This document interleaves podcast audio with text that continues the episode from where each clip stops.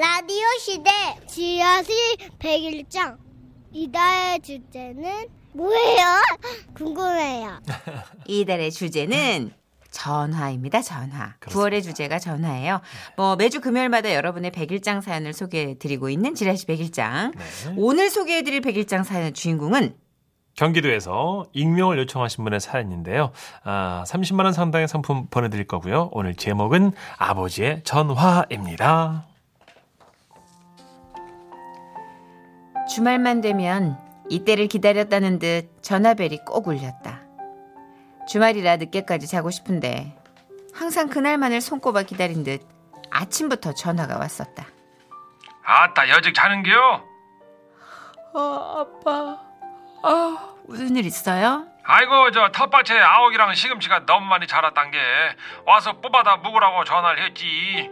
아, 아욱이랑 시금치 때문에 이 아침에 전화하신 거예요? 아이고 했던 지가 언젠데 그려. 너그 동생한테도 다 전화 돌렸어. 얼른 와가지고 저 뽑아받고 가. 아휴, 아버지, 우리 다들 피곤하고 힘들어요. 아따 그렇게 말해도 못 알아듣네. 아욱이랑 시금치가 시드 불면 이거 저 억세서 질겨서 못 먹는단 게 지금이 딱 정계로 그 마서들 캐서 가더라고. 이. 어 그러면 아버지 기다린다. 이. 아버지는 주변 노는 땅을 개간해 텃밭을 만드셨다. 처음엔 심심풀이 정도였지만 자꾸 땅을 늘려 나중에는 거의 농사 수준에 가까웠다. 혼자 퇴비도 뿌리시고 벌레도 잡으시고 아버지의 텃밭은 옹골지고 탐스러웠다. 그러니 우리 형제들을 주말 아침부터 부르신 것은 은근한 당신의 자랑도 있었으리라. 그렇게 투덜대며 주말에 아버지 댁으로 내려간 우리 형제들은 서로 가져갈 채소들을 챙긴 후 함께 모여 식사를 하곤 했다. 어, 그 시기 요거 먹고 이 어, 마늘도 캐 가지고 가져가더라고. 아따 참말로 시려. 마늘은 많아요, 아버지. 시댁에서 주신 것도 적지 쓰고 있고. 아따 또 쌀떼겸스러 앉았네. 저 그것은 넘들 나눠주고 내가 키운 것으로 먹어보란 게 맛이 겁나게 좋아야. 얼른 먹고 캐자이. 그렇게 또 우리 형제들은 밥을 먹고 아버지 밭에서 마늘을 캐야만 했다. 밥을 먹을 때부터 피곤한 기색이 역력했던 남동생은 마늘을 캐다 말고 털썩 주저앉아 갑자기 화를 냈다. 아 진짜. 아 매주 이게 뭐냐고. 나 매일 야근하는데 회사 다니기도 힘들어 죽겠구만 진짜. 아우 조용히 해 좀. 아빠 들으셔. 아 들으시면 어때? 자식 힘든 것도 아셔야지 누나 그렇잖아. 누나 아직 아버지한테 그냥 아버지 드실 것만 좀 심으시고 조그맣게 하시라고 좀 얘기하면 안 돼? 시장 가면 말이야 이거보다 더 좋고 싼 마늘 얼마나 많은데. 사실 나도 동생과 비슷한 생각을 하고 있었다. 형제들이 십시일반 모아 용돈도 드리는데 힘들게 큰 농사 지으실 거 없이 그냥 편히 사시는 게 아버지한테도 나쁠 것이 없다고 생각했다. 하지만 우리가 마늘 캐는 모습을 흐뭇하게 바라보는 아버지 미소를 보고 있노라면 차마 입이 떨어지지 않았다. 엄마는 이런 아버지를 두고 너무 일찍 돌아가셨다. 아버지 주변에서 재혼을 권유하기도 했지만 아버지는 끝까지 우리 형제들을 혼자서 키워내셨다.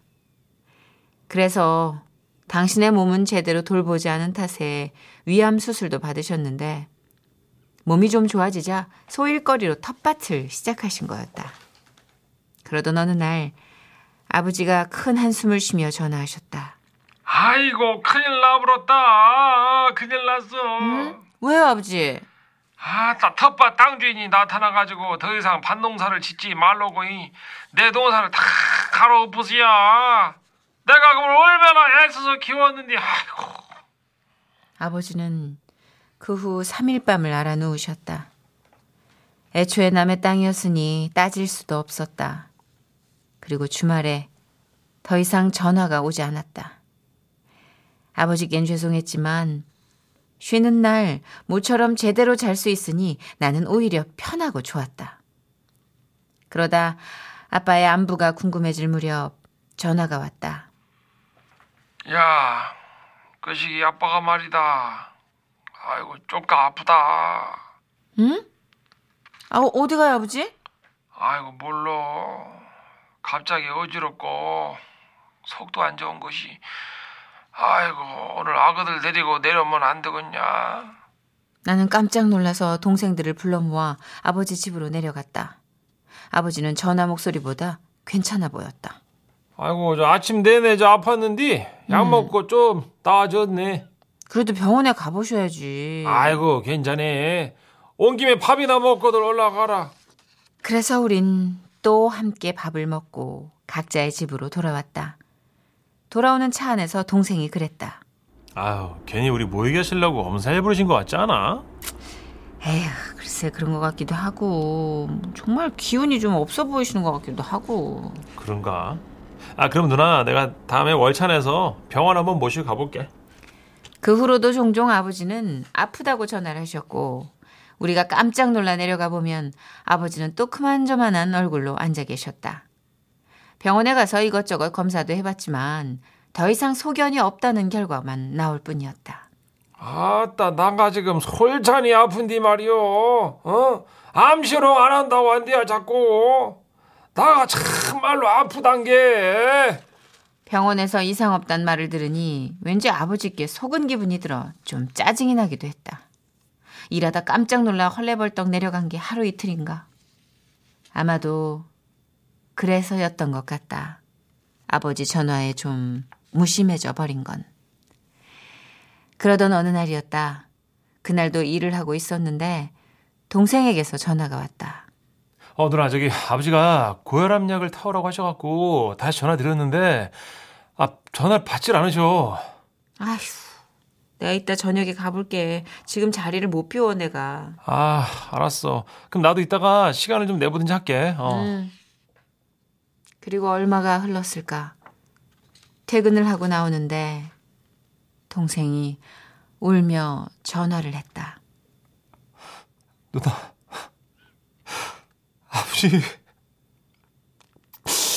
아버지 아버지가 돌아가셨다고 했다. 동생이 내려갔을 땐 문도 잠겨 있어 문을 부수고 들어가야 했단다. 아버지는 쓰러져 계셨고 병원으로 옮겼을 땐 이미 늦었단다. 나는 길바닥에 전화를 붙들고 주저앉아 엉엉 울었다. 일이, 직장이, 그깟 것들이 뭐 그리 대수라고. 난 왜 동생 전화를 받고 바로 내려가지 않았을까? 우리 아버진 그 작은 집에서 마지막 순간 얼마나 무섭고 얼마나 외로우셨을까? 아버지가 돌아가시게 된 이유를 우린 아직도 모른다. 다만 그동안 아버지가 이것저것 너무 많은 약을 드셔서 그것들이 엉킨 게 아닌가 그저 추측해 볼 뿐. 병원에서도 정확한 원인을 밝히진 못했다. 이제 주말 아침 우리 자식들에게 울리는 전화는 없다. 그런데 그렇게 귀찮기만 했던 그 전화벨이 나는 지금 너무나 너무나 그립다.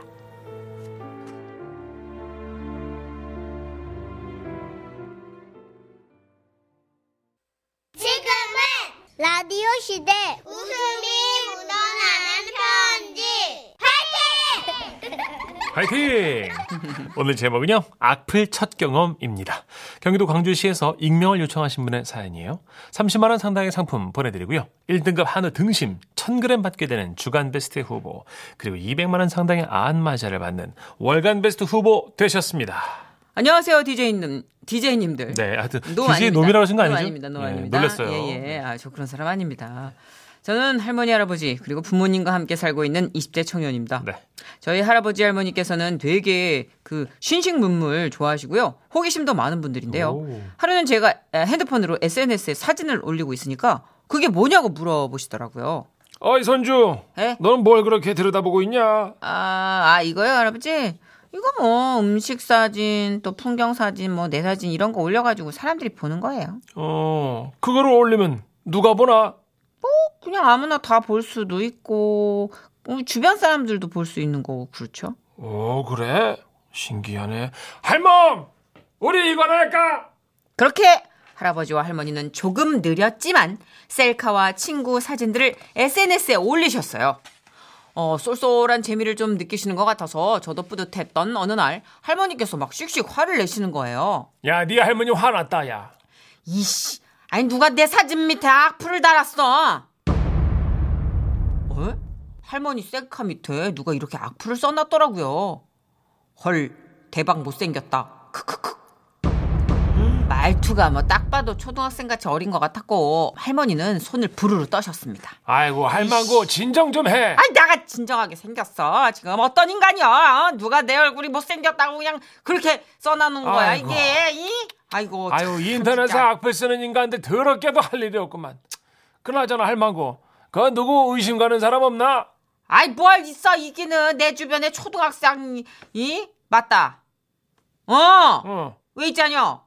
그 우리 손주 봐줄 때 같이 놀러 왔던 그 남자애. 뭐 집히는 거라도 있어? 아이 그때 하도 그냥 방에서 뛰어댕기길래 내가 혼을 좀 냈거든. 어 안 되겠다. 전화 걸어가지고 사과해야겠어. 그게 될까? 할머니는 진짜로 그 손주 친구한테 전화를 거셨어요. 이 여보쇼? 어 나 천식이 헬민데. 응 천식이. 예. 아가 그때 미안했다. 네? 뭐가요? 아니 저기 거식이니 너 혼낸 거 말이요. 그래서 나가 이제 지금 이렇게 혼을 내니까 네가 내 사진에다 악플을 단 거 아니요. 어, 뭔지 모르겠어요. 저 아니에요. 저 게임해야 되니까 할머니 이만 끊을게요. 게임 여- 여보세요. 여, 여, 뭐야 이건? 이- 왜 이랴? 통화 내용을 들은 할아버지께서는 또 추리를 시작하셨습니다. 잠시 있어보자. 혹시 말이여, 할멈 주위에 시기 질투하는 사람 없는가? 왜 있잖아. 그 할멈이 이뻐서 질투하고 막 이런 거. 아이고 아빠 짜 그제 질투를 누가 그렇게 한다고? 아! 어, 아이고 어. 맞네. 에이 그 할망구네. 그 고스톱 판톤 따가가지고 화낸 그 할망구. 어, 어, 맞아. 할머니는 범인으로 짐작되는 분께 또 전화를 거셨고 무턱대고 악플을 썼냐고 말씀하셨습니다. 악퐁? 악퐁이 뭐요? 에? 뭐 자다가 퐁창 두들기는 소리야. 뽕나무 얘기하는 거야? 원래? 아이고, 야, 이제 시침이 때도 소용없어. 어, 내 사진 밑에 못생겼다고 썼잖니. 아이고 나 아니래도. 근데 아이고 참 누가 자기한테 못생겼대? 이, 아이고 간만에 맞는 소리 했구만 뭘. 이씨, 절교요.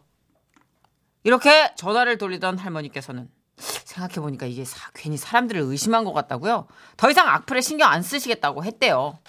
그런데 며칠 뒤 또 할머니 사진 밑에 이런 글이 달렸습니다. 얼짱각도? 뭔 자신감? 그리고 할아버지 사진 밑에도 이런 글이 달렸고요. 점핑이같이 생겼네. 아니, 이게 이씨. 내 사진 밑에다. 아, 아니 이제 내 가족을 건드려? 어? 도대체 어떤 인간이요? 내가 그냥 절대로 가만 안 둘 거요. 우리 영감탱이가 어디가 못됐어? 그러다가 할머니는 문득 그런 생각이 들었대요. 매일같이 할머니 할아버지한테 외모 얘기로 들들 볶았던 사람. 그건 바로 저희 엄마셨어요. 야! 야, 야! 야, 너 나와봐. 아, 왜 엄마? 아, 진짜. 일로 와, 일로 와. 어? 너지? 너가 우리 보고 못생겼다고 악플 달았지? 아, 뭔 소리야, 엄마? 너 맨날 어릴 때 그랬잖여. 엄마 닮아서 코가 매부리 코고 아빠 닮아서 입이 쫌생이처럼 작다고. 그 네가 맨날 그랬잖여. 아니, 뭐 어렸을 때가 그랬지. 아, 근데 맞는 말이잖아. 저 저 저 저 뻔뻔한 거 봐. 어. 그 정도 낳아줬으면 잘 낳아준 거지. 아, 엄마. 솔직히 말은 바로 하자, 진짜. 그건 아니지. 그리고 이거 악플 쓴 사람 사이버 수사대에 신고하면 법적으로 아마 잡아놓을 수 있을 걸? 응? 할머니와 싸우던 엄마 입에서 사이버 수사대란 얘기가 나왔고 그게 경찰이란 걸 아신 두 분은 마음이 좀 약해지신 것 같았어요. 그런데 말이야. 이거 좀 썼다고 사람을 경찰서로 보내고 그러면 음. 아유 그건 아니지. 음, 이고 그러면 저기 아이고 그 그려 그건 아닌 것 같아. 어, 그럼. 그 다음에 다시 한번 더 그러면 그냥 따끔한 맛을 보여주는 거요. 어, 그래, 예, 어. 그러고요. 예. 그리하여 악플 사건은 이렇게 마무리되는 것 같았습니다. 그런데 할아버지는 악플 때문에 속이 답답하셨는지 저에게 산책을 가자고 하시더라고요. 아이고 속이 답답하네. 할아버지, 악플 때문에 그러시는 거예요? 아, 신경 쓰지 마세요. 그런 거 다는 사람들 다 이상한 사람들이에요. 아 그러냐? 어이구 참. 야 그나저나 저 너 핸드폰 가지고 나왔냐? 예? 좀 줘봐라. 왜 이렇게 떠세요? 아 할, 할머니 안 보게 그 악플들 저 네가 싹 저 지워버려라. 그 뒤로 할아버지가 꺼내신 얘기는 참으로 놀라웠습니다. 이거 저 죄다 싹 지워버리면 말이야. 그 사이버 수사대는 안 잡혀가는 거지? 뭐, 아마도요? 아유 그래. 어 그럼 그럼 저, 저 어, 얼른 지워라.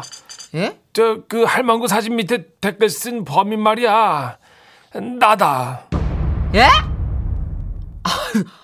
아, 근데 할아버지 그 말투가 할아버지가 아니었는데. 야 이놈아 할망구가 묻은 씻을까봐 내가 초등학생 말투를 흉내냈지. 아, 진짜 할아버지 대박이다. 아, 근데 왜 악플을 쓰셨어요, 굳이? 아이고 자꾸 할망구가 잔소리하고 요즘 들어서 바가지 긁잖아. 그래서 내가 남긴 건데 그 난리를 칠 줄은 몰랐다. 근데 할아버지, 할아버지 사진 밑에 달린 그 쫌생이 악플은 그럼 누가 단 거예요? 그러니까 그걸 나도 모르겠어. 아유 답답해요. 아무튼 일단 얼른 지워 얼른. 어.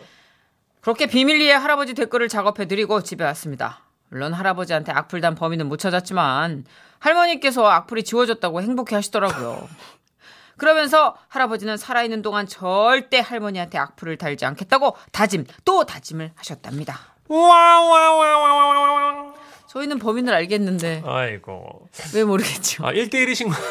네, 그냥 두 분이 살포시 멱살 잡고 계시는 것 같은 느낌으로.